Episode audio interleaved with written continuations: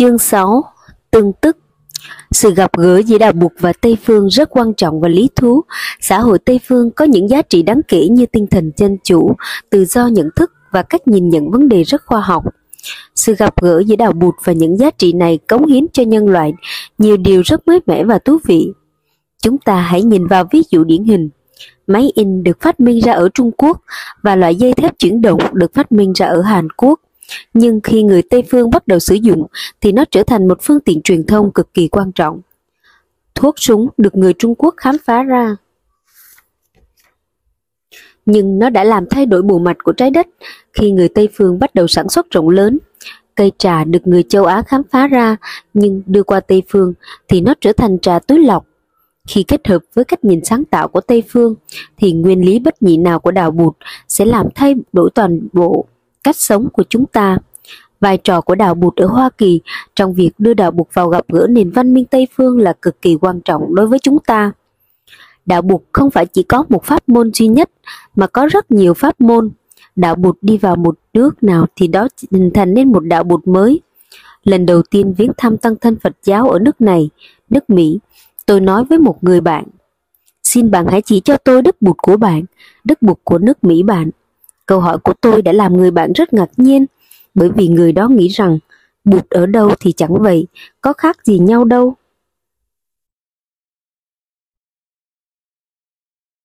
Kỳ thực, Trung Quốc có bụt Trung Quốc, Tây Tạng có bụt Tây Tạng và giáo lý cũng vậy, cũng khác nhau. Giáo lý của đạo bụt nước này khác với giáo, giáo lý đạo bụt của nước khác.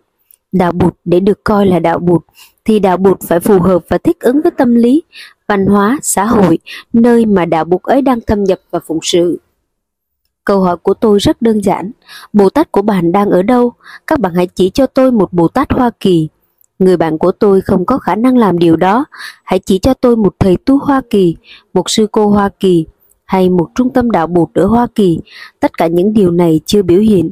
Chúng ta có thể học hỏi từ những truyền thống đạo Bụt khác, nhưng chúng ta cũng nên sáng tạo ra một sáng tạo ra một đạo buộc cho chính mình. Tôi tin rằng với sự thực tập thâm sâu, các bạn sẽ sớm có được một đạo buộc cho chính mình. Tôi xin giới thiệu cho các bạn một hình thức đạo bụt có thể được chấp nhận ở Tây Phương. Trong 20 năm qua, chúng tôi đã thí nghiệm hình thức đạo bụt này và thấy phù hợp với xã hội Tây Phương. Đó là giới tiếp hiện. Giới tiếp hiện được hình thành trong chiến tranh Việt Nam. Nó bắt nguồn từ Thái Thiền Lâm Tế thuộc thế hệ thứ 42, đó là hình thức đạo buộc nhập thế hay còn gọi là đạo buộc dấn thân. Đạo buộc được ứng dụng vào đời sống hàng ngày, trong xã hội chứ không chỉ có trong tu viện hay trong chùa chiền. Tiếp hiện là hai từ Hán Việt.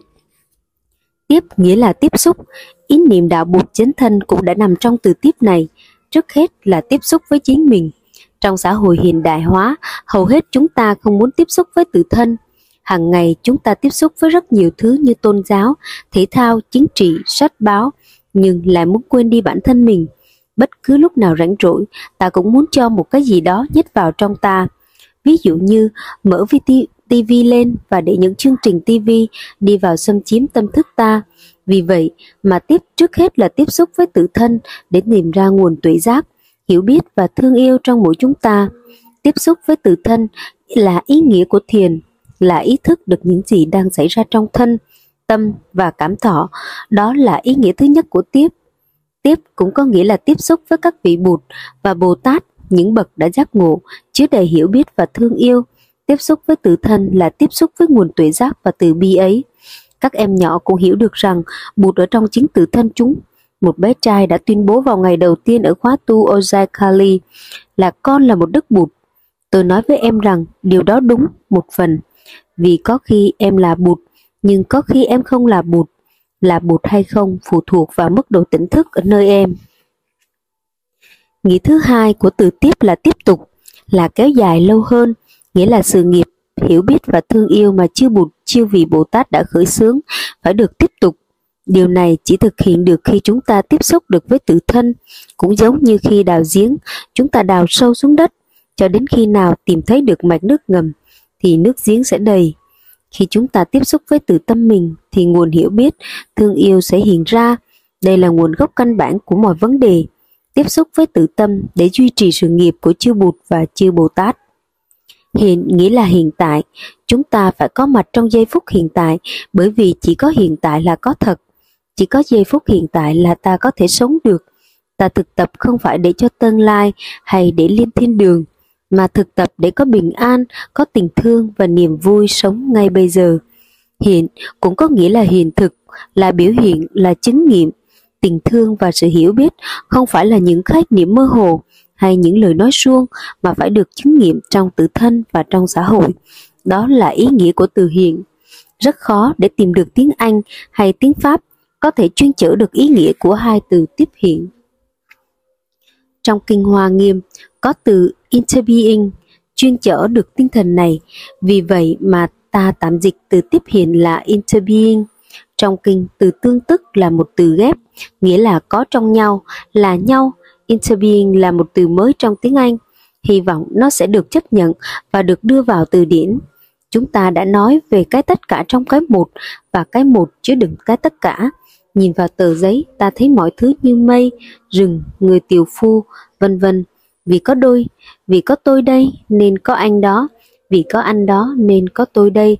Đó nghĩa là câu của tương tức. Chúng ta có trong nhau, là nhau, tương tức nhau. Dòng tu tiếp hiện tại có hai chúng ta, chúng chủ trì và chúng đồng sự. Chúng chủ trì bao gồm những người nguyện thực tập 14 giới tiếp hiện. Trước khi thọ 14 giới tiếp hiện phải thực tập ít nhất một năm. Ngay sau khi thọ giới, giới tử phải sắp xếp tổ chức như thế nào để có thể tiếp tục thực tập với tăng thân ngay xung quanh mình. Tăng thân đó được gọi là chúng đồng sự, nghĩa là những người này cũng thực tập như vậy nhưng chưa thọ giới, chưa trở thành viên của chúng chủ trì. Những người trong chúng chủ trì cũng không mang một hình thức đăng đặc biệt nào cả, họ không cạo đầu hay mang sắc phục đặc biệt. Điều làm họ khác biệt với những người khác là họ cần thực thực hiện thêm một số điều lệ. Trong một trong số những điều lệ này là mỗi năm tham dự 60 ngày tu chánh niệm liên tục hoặc chia ra thành nhiều đợt. Ví dụ nếu họ thực tập mỗi ngày Chủ nhật thì đã có 52 ngày, nhưng những người trong chúng đồng sự cũng có thể thực tập như vậy hoặc nhiều hơn cho dù họ không muốn thọ giới. Những người thuộc chúng chủ trì có thể chọn lựa sống độc thân hay lập gia đình.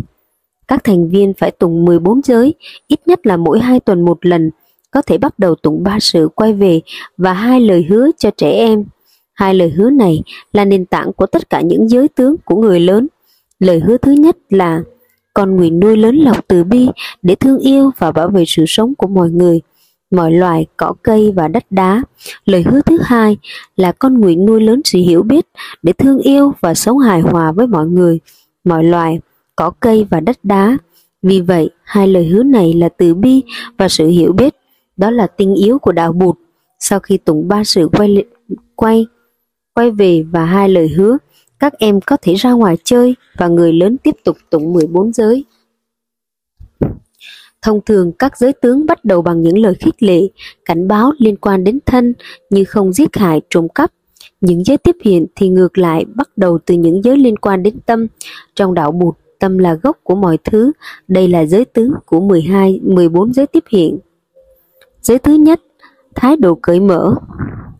Ý thức được những khổ đau do thái độ cuồng tín và thiếu bao dung gây ra, con xin nguyện thực tập để không bị vướng mắc vào bất cứ một chủ nghĩa nào, một lý thuyết nào, một ý thức nào, kể cả những chủ thuyết Phật giáo. Con nguyện nhìn nhận những giáo nghĩa buộc dạy như là những pháp môn hướng dẫn thực tập để làm phát khởi tuệ giác và từ bi, mà không phải là những chân lý để thờ phụng và bảo vệ, nhất là bảo vệ bằng những phương tiện bạo động thấy được rằng niềm cuồng tín dù dưới bất kỳ hình thức nào cũng đều bắt nguồn từ cách tư duy, lưỡng nguyên và kỳ thị. Con xin nguyện tập nhìn với thái độ cởi mở và tuệ giác tương tức để có thể chuyển hóa tập khí, vướng mắc vào giáo điều và năng lượng bạo động trong con và trên thế giới. Đây là tiếng gầm sư tử lớn, là đặc trưng của đạo bụt. Người ta thường nói rằng giáo pháp chỉ là chiếc bè giúp người qua sông, là ngón tay chỉ mặt trăng, đừng nhầm lẫn ngón tay là mặt trăng, Chiếc thuyền là bờ, nếu chấp chặt vào chiếc bè hay vào ngón tay, ta sẽ đánh mất mọi thứ. Chúng ta không thể nhân danh ngón tay hay chiếc bè mà giết hại lẫn nhau. Loài người chúng ta quý hơn bất kỳ một học thuyết hay một ý thức hệ nào. Đạo Bụt không phải như vậy, một trong những lời căn dặn. Căn bản nhất của Bụt là sự sống là cái quý giá nhất. Đó là câu trả lời cho vấn đề chính, chiến tranh và hòa bình. Hòa bình chỉ có thể đạt được khi chúng ta không kẹt vào các quan điểm và chủ thuyết, vượt thoát được những cuồng tín và giáo điều. Càng thực tập giới này, chúng ta càng thấy rõ được thực tại và càng hiểu được lời buộc dạy hơn. Giới thứ hai, phá bỏ kiến chấp.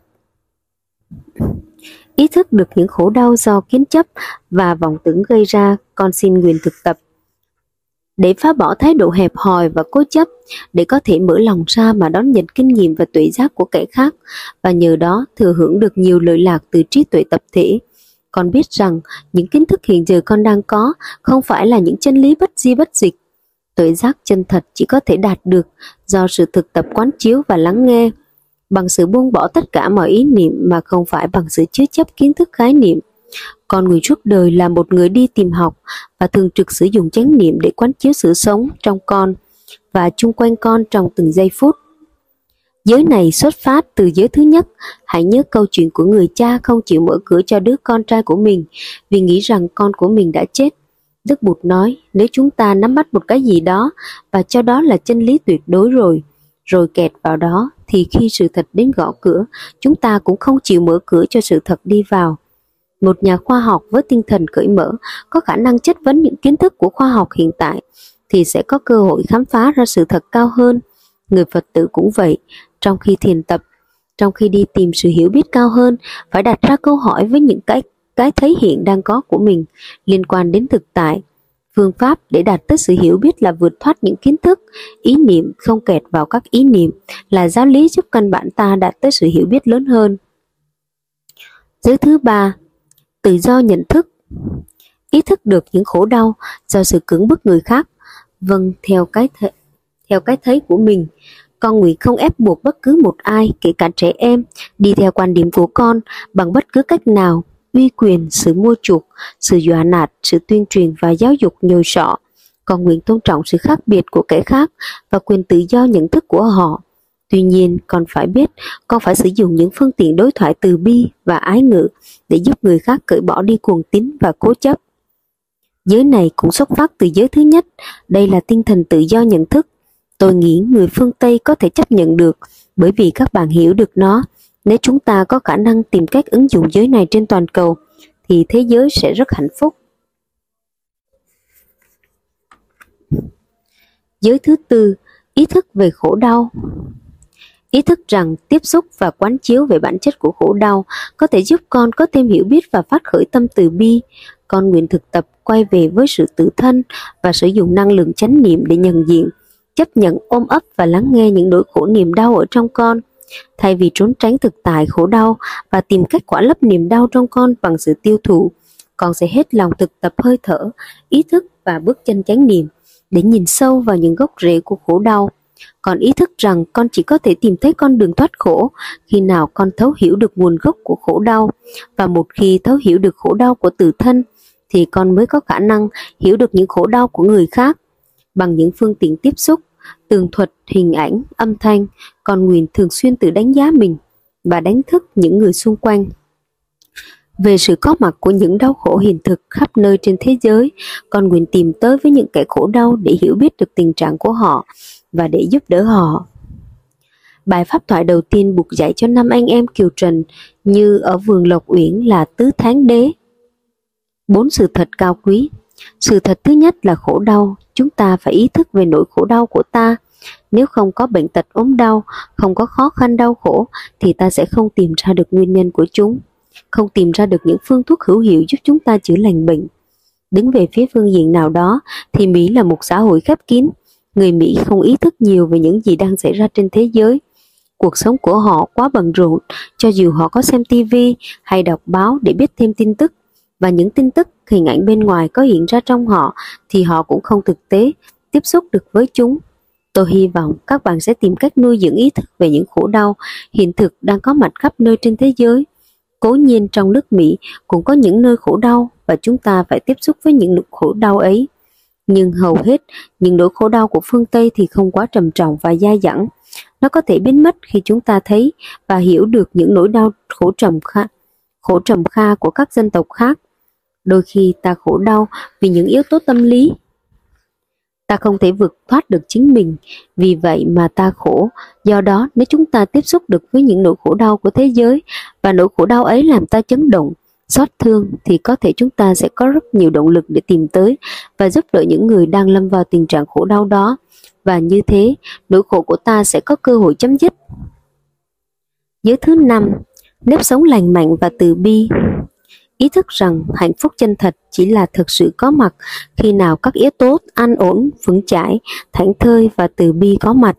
Con nguyện không tích lũy tiền bạc và của cải trong khi nhiều người đang đói khổ thiếu thốn, không đặt danh vọng, quyền hành, giàu sang và sự hưởng thụ, dục lạc là mục tiêu của đời mình, vì con biết những thứ ấy sẽ đem lại cho con nhiều khổ đau và tuyệt vọng. Con nguyện thực tập nhìn sâu vào cách con nuôi dưỡng thân tâm bằng bốn loại thực phẩm, đoàn thực, xúc thực, tư niệm thực và thức thực. Con nguyện không chơi bài bạc, không uống rượu, không sử dụng chất ma túy và bất cứ một sản phẩm nào có độc tố, trong đó có mạng lưới toàn cầu, có trò chơi điện tử, phim ảnh, các chương trình truyền thanh, truyền hình, sách báo và cả chuyện trò. Vì con biết rằng những thứ ấy có thể tàn hại trên thân tâm con cũng như thân tâm của cộng đồng.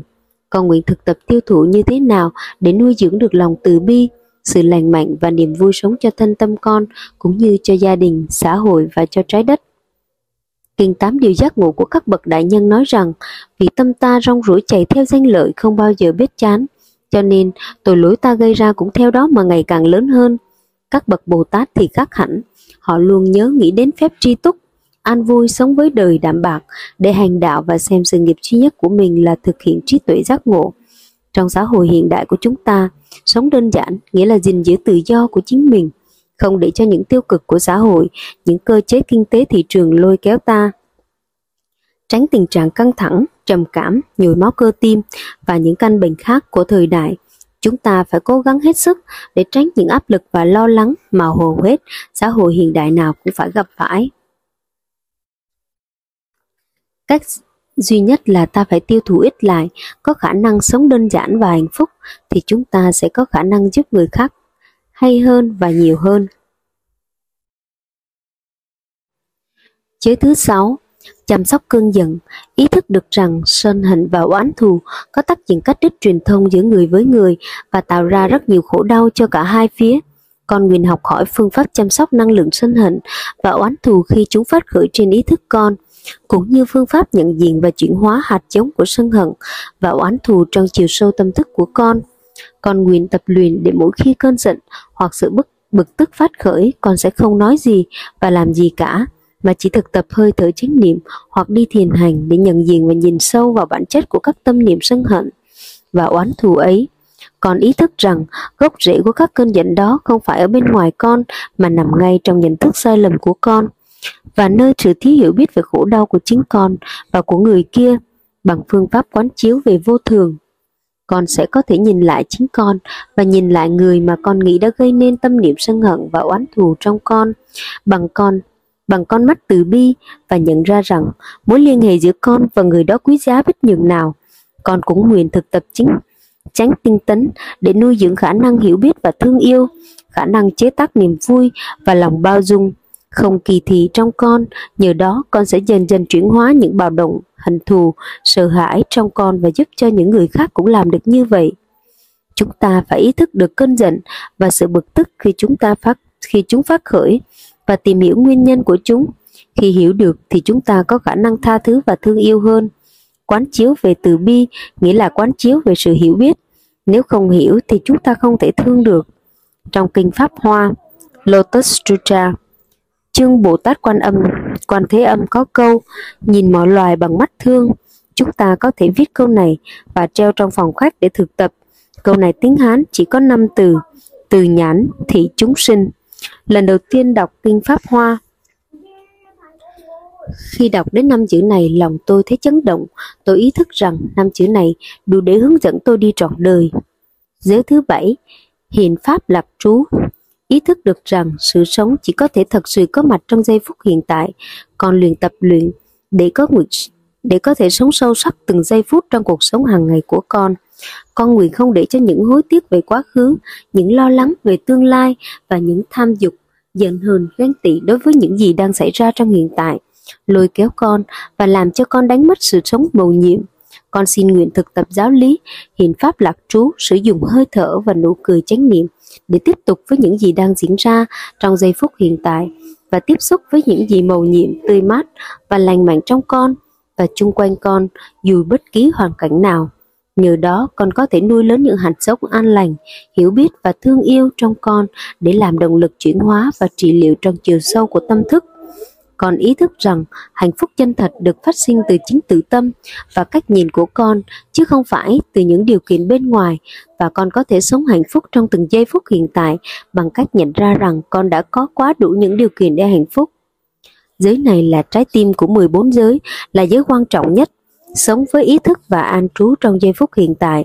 Không có giới này, không có chánh niệm, thì những giới khác không thể hoàn hảo được giống như cái đòn gánh vậy. Ở các nước châu Á, người ta dùng đòn gánh để gánh đồ.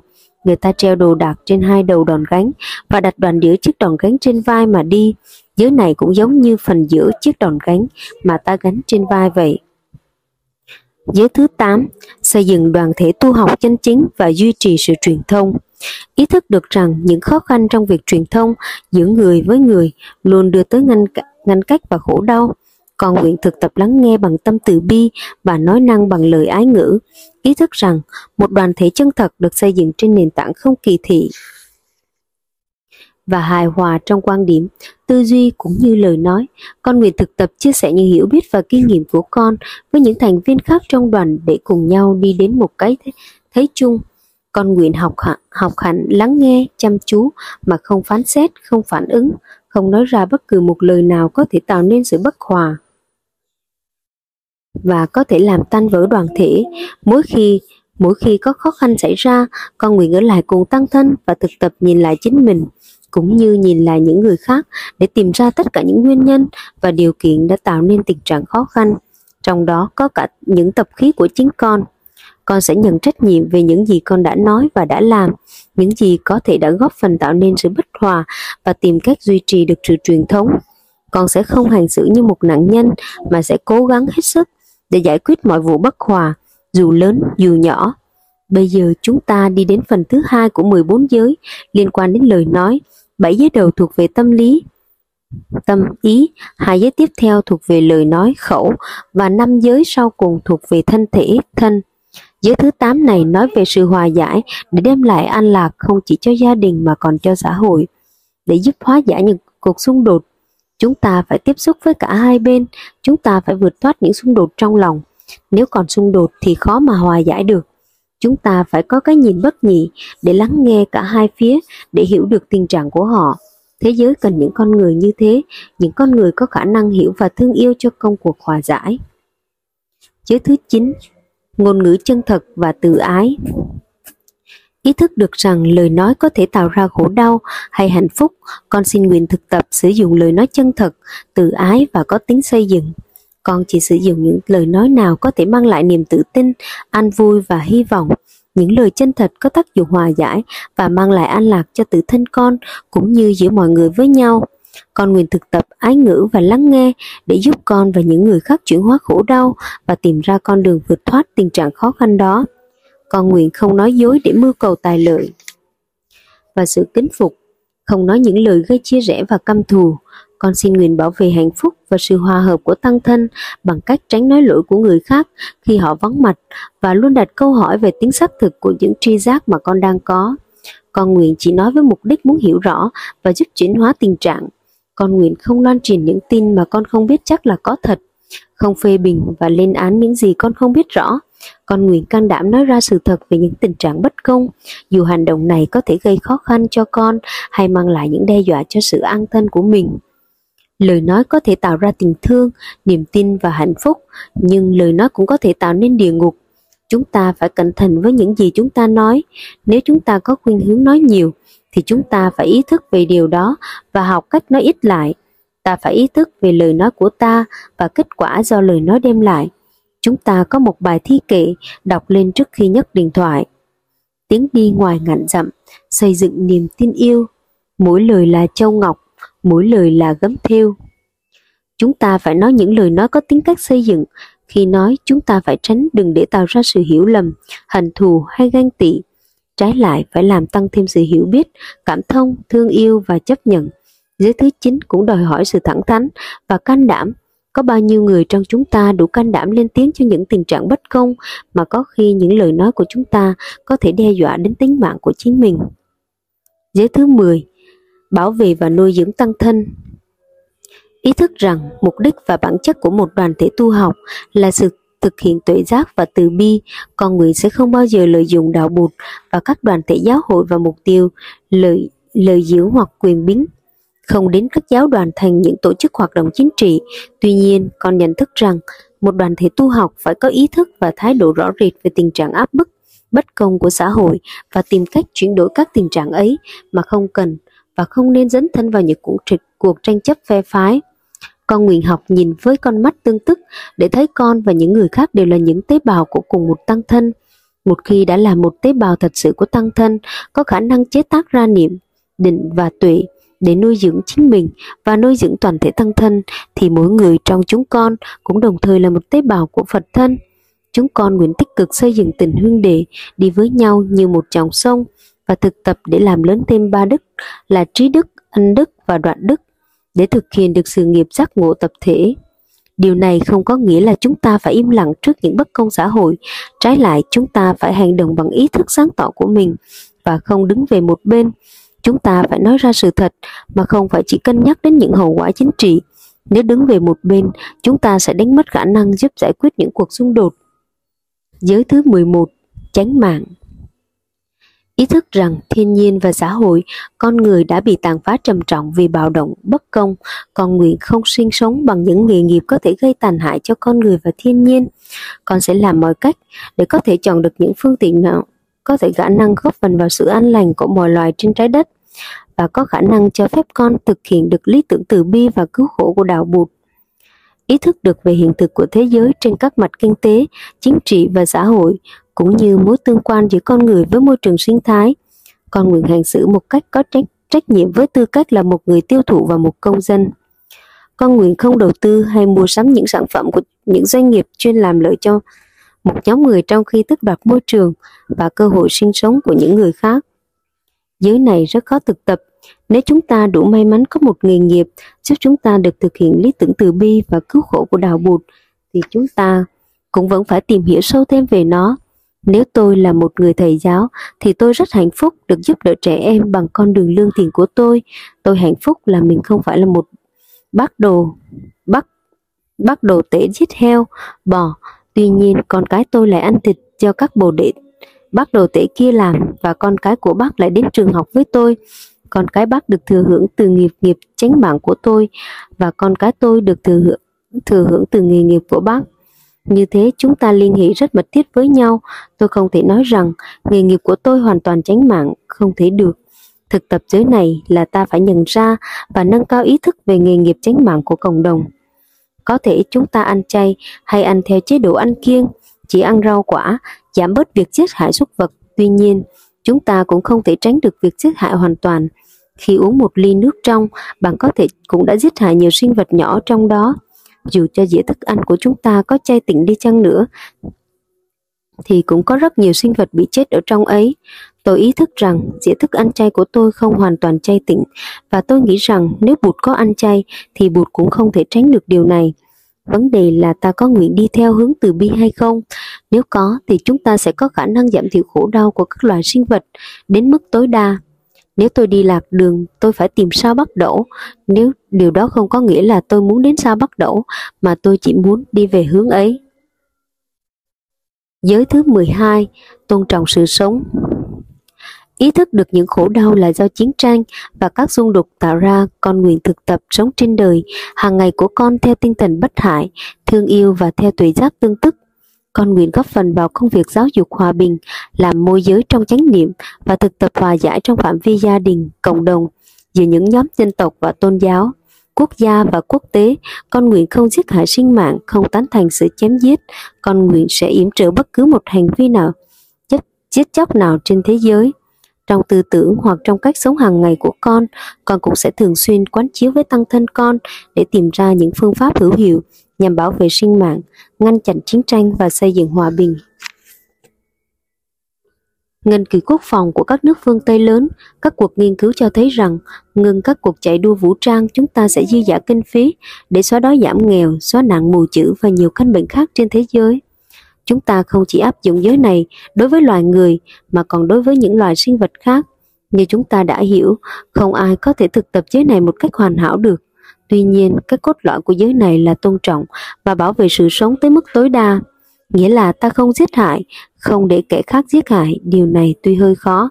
Tuy nhiên, những ai thực tập giới này phải hành động cho hòa bình để có hòa bình trong tự thân, ngăn chặn chiến tranh tốt hơn nhiều so với chống đấu tranh chống lại chiến tranh. Chống lại chiến tranh đã là quá trễ rồi. Giới thứ 13 Tôn trọng quyền tư hữu Ý thức được những khổ đau do rừng gạt, trộm cướp và bất công của xã hội gây ra, con xin nguyện nuôi dưỡng lòng từ bi trong cách suy nghĩ, nói năng và hành động của con. Con xin học theo hạnh đại để từ đem niềm vui sống và an lạc cho mọi người và mọi loài, để chia sẻ thì giờ, năng lực và tài vật của con với những kẻ đang thật sự thiếu thốn còn nguyện không lấy làm tư hữu bất cứ một của cái nào mà không phải mình tạo ra, còn nguyện tôn trọng quyền tư hữu của kẻ khác, nhưng cũng nguyện ngăn ngừa kẻ khác không cho họ tích trữ và làm giàu một cách bất lương trên sự đau khổ của con, con người và của muôn loại.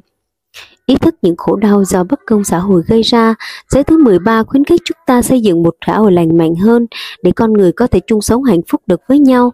Giới này liên quan đến giới thứ tư, ý thức về khổ đau, giới thứ năm nếp sống lành mạnh và từ bi, và giới thứ 11, tránh mạng.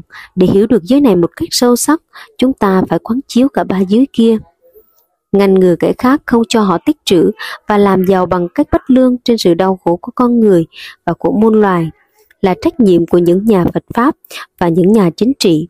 Tuy nhiên, mỗi người trong chúng ta cũng phải hành động theo hướng ấy, đứng về một phương diện nào đó, chúng ta rất gần với những người bị áp bức. Chúng ta có thể bảo vệ quyền sống của họ và giúp cho họ tự bảo vệ, chống lại những tình trạng áp bức, bất công, để cho những người khác làm giàu trên sự đau khổ của con người và của muôn loài là điều mà chúng ta không nên và không thể làm. Là một tăng thân, chúng ta phải ngăn chặn tình trạng ấy. Làm thế nào để đem lại sự công bằng cho xã hội là vấn đề mà chúng ta phải xem xét và quán chiếu. Hành nguyện cứu đời của các vị Bồ Tát rất rộng lớn, mỗi người trong chúng ta có thể phát nguyện ngồi trên những chiếc thuyền cứu nhân độ thế ấy. Giới thứ 14, tình thương đích thật, dành cho tiếp hiện tại gia. Ý thức được rằng tình dục và tình yêu là hai thứ khác nhau, rằng sự phối hợp giữa hai cơ thể do sự thúc đẩy của tình dục không những đã không thể giải tỏa được nỗi cô đơn mà còn tạo thêm nhiều khổ đau, chua cay và xa cách. Con nguyện không ăn nằm với bất cứ ai, không phải là vợ hay chồng của con. Ý thức được rằng thân và tâm là một con nguyện học hỏi những phương pháp thích ứng để chăm sóc năng lượng, ái dục trong con và nuôi lớn các tâm từ bi. Hỷ xã giúp làm tăng trưởng hạnh phúc của con và của người khác.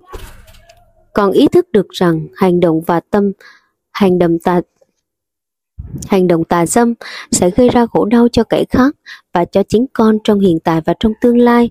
Con biết muốn bảo vệ hạnh phúc của mình và của kẻ khác thì phải biết tôn trọng những điều mà mình và kẻ khác đã cam kết con nguyện sẽ làm cho mọi cách có thể đảm bảo bảo vệ trẻ em, không cho nạn tà dâm tiếp tục gây nên sự đổ vỡ của gia đình và của đời sống đôi lứa. Con sẽ đối xử với thân thể con một cách kính trọng và từ bi. Con nguyện thực tập nhìn sâu vào bốn loại thực phẩm và thường xuyên học hỏi bảo tồn tinh, khí và thần để thực hiện lý tưởng đồ đời. Con cũng ý thức trọn vẹn trách nhiệm của con về sự cho ra đời những sinh mạng mới và thường xuyên quán chiếu về môi trường sinh hoạt trong tương lai của những sinh mạng này. Dành cho tiếp hiện xuất gia, ý thức được rằng lý tưởng xuất gia chỉ có thể thực hiện được với sự cắt bỏ hoàn toàn những ràng buộc đối với ái dục, con nguyện giữ mình. Thật tinh khiết từ bảo vệ nếp sống, phạm hạnh của con và hết lòng bảo vệ tiết hành của kẻ khác. Con biết cô đơn và khổ đau không thể nào được giải tỏa bằng dục tình mà chỉ có thể được chuyển hóa bằng sự thực thực tập từ bi hỷ xã. Con biết hành động dâm dục sẽ làm tan vỡ cuộc đời xuất gia của con, làm hại đến cuộc đời của kẻ khác và không cho con thực hiện được lý tưởng cứu độ chúng sanh của mình. Con nguyện học hỏi những phương, pháp, phương pháp thích ứng để chăm sóc năng lượng ái dục trong con. Con nguyện không ép uổng thân thể con, không đối xử với thân thể con một cách bạo động và khinh suất, không xem thân thể như là một dụng cụ. Con nguyện bảo trọng thân thể con, nguyện thực tập nhìn sâu vào bốn loại thực phẩm và thường xuyên học học hỏi bảo tồn tinh khí thần để đi tới trên đường thành tựu thành tựu đạo nghiệp. Có thể ta có cảm tưởng là giới này khuyến khích ta đừng có con, nhưng kỳ thực không phải vậy. Giới này chỉ khuyến khích ta ý thức được những gì ta đang làm. Thế giới của chúng ta có đủ an toàn để cho những đứa trẻ con ra đời hay không? Nếu muốn cho con mình ra đời, thì chúng ta phải làm gì đó cho thế giới, làm gì đó cho cuộc đời. Giới này cũng liên quan đến chuyện sống độc thân, không gia đình. Theo truyền thống đạo buộc thì người xuất sĩ phải sống đời độc thân. Ít nhất là vì ba lý do. Thứ nhất là vì vào thời Bụt, các vị xuất sĩ thực tập hầu như suốt ngày. Các vị xuất sĩ phải đi khất thực, tiếp xúc với những người trong thôn làng để thuyết pháp cho họ, Do đó, nếu người xuất sĩ có gia đình thì sẽ bận rộn và không thể thực hiện được lý tưởng của mình. Lý do thứ hai là người xuất sĩ phải gìn giữ và bảo tồn năng lượng để thiền định. Theo truyền thống tôn giáo và y học đông phương thì con người có ba nguồn năng lượng, đó là tinh, khí và thần. Tinh là nguồn năng lượng ta, ta tiêu hao khi giao hợp. Khí là nguồn năng lượng tiêu tốn khi mình nói quá nhiều và thở quá ít. Thần là nguồn năng lượng tiêu hao khi mình quá lo lắng hay không ngủ được. Nếu chúng ta tiêu hao quá nhiều ba nguồn năng lượng này thì chúng ta không đủ sức mạnh để thực hiện lý tưởng và thâm nhập thực tại. Người xuất sĩ thực tập giới này sống nếp sống độc thân không phải vì luân lý, đạo đức mà để bảo tồn năng lượng. Những ai thực tập lâu năm sẽ hiểu được tầm quan trọng của việc bảo tồn ba nguồn năng lượng ấy. Lý do thứ ba mà người xuất sĩ thực tập giới này là vì ý thức về những khổ đau của xã hội. Và thời đại đó mà ngay cả thời đại này cũng vậy. Nếu đến Ấn Độ chúng ta sẽ thấy nhiều trẻ em đói khổ, thiếu thốn. Đói không có thức ăn để ăn, bệnh tật không có thuốc để chữa trị.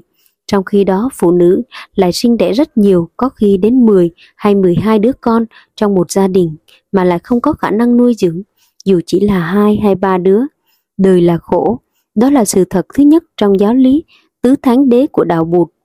Cho ra đời một đứa con là trách nhiệm rất lớn của chúng ta, nếu chúng ta khá giả thì nuôi con có thể không có vấn đề. Nhưng nếu chúng ta nghèo khổ, thiếu thốn thì nuôi con quả là một mối quan tâm lo lắng thực sự. Tái sinh trước hết là tái sinh trong con ta, vì con ta là sự tiếp nối của ta, ta được tái sinh trong chúng, chúng ta tiếp tục vòng luẩn quẩn khổ đau, ý thức được việc cho ra đời những sinh mạng mới có thể làm cho chúng khổ đau. Đức Bụt khuyến khích người xuất sĩ sống nếp sống độc, độc cư, không gia đình và không có con suốt 2.600 năm. Các vị xuất sĩ trong nhiều nước đã đóng góp rất nhiều vào việc hạn chế gia tăng dân số. Điều này khá quan trọng. Giới thứ 14 khuyến khích chúng ta tôn trọng thân thể của mình và duy trì nguồn năng lượng để thực hiện lý tưởng cứu độ chúng sanh của mình. Nguồn năng lượng này không chỉ cần cho thiền định, mà bất kỳ ta muốn làm điều gì để thay đổi tình trạng thế giới cũng cần nguồn năng lượng này. Theo tôi thì cuộc cách mạng về tình dục ở phương Tây đã mang lại một số kết quả, nhưng cũng gây nên một số vấn đề nan giải. Tự do quan hệ tình dục của người phụ nữ qua những phương pháp ngừa thai là một cái gì rất rất thực. Trong quá khứ, những cô gái trẻ ở châu Á cũng như ở Tây Phương đã gặp phải những khó khăn và thậm chí nhiều người đã tự tử khi phải mang thai ngoài ý muốn. Từ khi người ta khám phá ra được phương pháp ngừa thai thì những thảm kịch này đã được giảm xuống đến mức đáng kể. Tuy nhiên, tự do quan hệ tình dục cũng gây ra nhiều vấn đề căng thẳng và rắc rối. Nhiều người bị trầm cảm một phần cũng vì lý do đó. Họ quan hệ tình dục chỉ để lấp đầy những nỗi cô đơn, trống vắng trong lòng mà không phải xuất phát từ một tình yêu. Yêu thương chân thật, chúng ta cũng nên quán chiếu thêm về vấn đề này. Đây là vấn đề quan trọng của xã hội Tây Phương. Nếu muốn sinh con, chúng ta phải chuẩn bị một môi trường tốt cho đứa con ra đời. Chúng ta phải làm gì đó cho cuộc đời, phải làm gì đó để đảm bảo cho cuộc đời của chúng sau khi sinh ra được an toàn và hạnh phúc. Điều này khiến ta trở thành một nhà hoạt động cho hòa bình dưới bất kỳ hình thức nào.